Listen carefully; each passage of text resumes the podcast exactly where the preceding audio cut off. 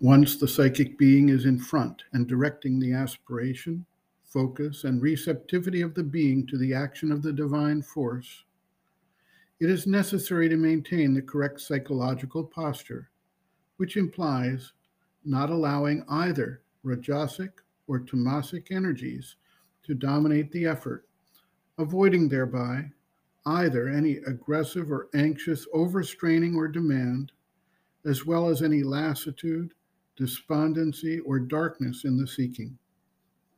At the same time, the danger of the sattvic egoism needs to be understood and dealt with. There should not be any sense of superiority or self righteousness.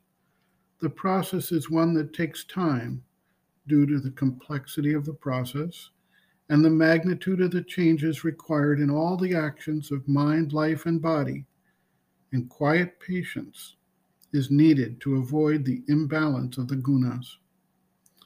Sri Aurobindo writes, quote, Most in doing yoga live in the mind, vital, physical, lit up occasionally or to some extent by the higher mind and by the illumined mind. But to prepare for the supramental change, it is necessary, as soon as personally the time has come, to open up to the intuition and the overmind, so that these may make the whole being and the whole nature ready for the supramental change. Allow the consciousness quietly to develop and widen, and the knowledge of these things will progressively come. Calm, discrimination, detachment, but not indifference are all very important for their opposites impede very much the transforming action. Intensity of aspiration should be there, but it must go along with these. No hurry, nor inertia, neither rajasic overeagerness, nor tamasic discouragement.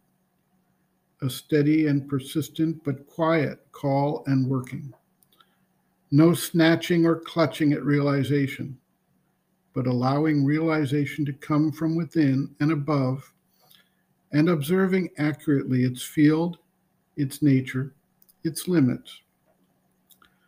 Let the power of the mother work in you, but be careful to avoid any mixture or substitution in its place of either a magnified ego working or a force of ignorance presenting itself as truth.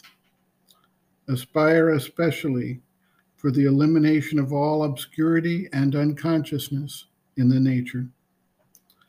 These are the main conditions of preparation for the supramental change, but none of them is easy, and they must be complete before the nature can be said to be ready. If the true attitude, psychic, unegoistic, open only to the divine force, can be established then the process can go on much more quickly.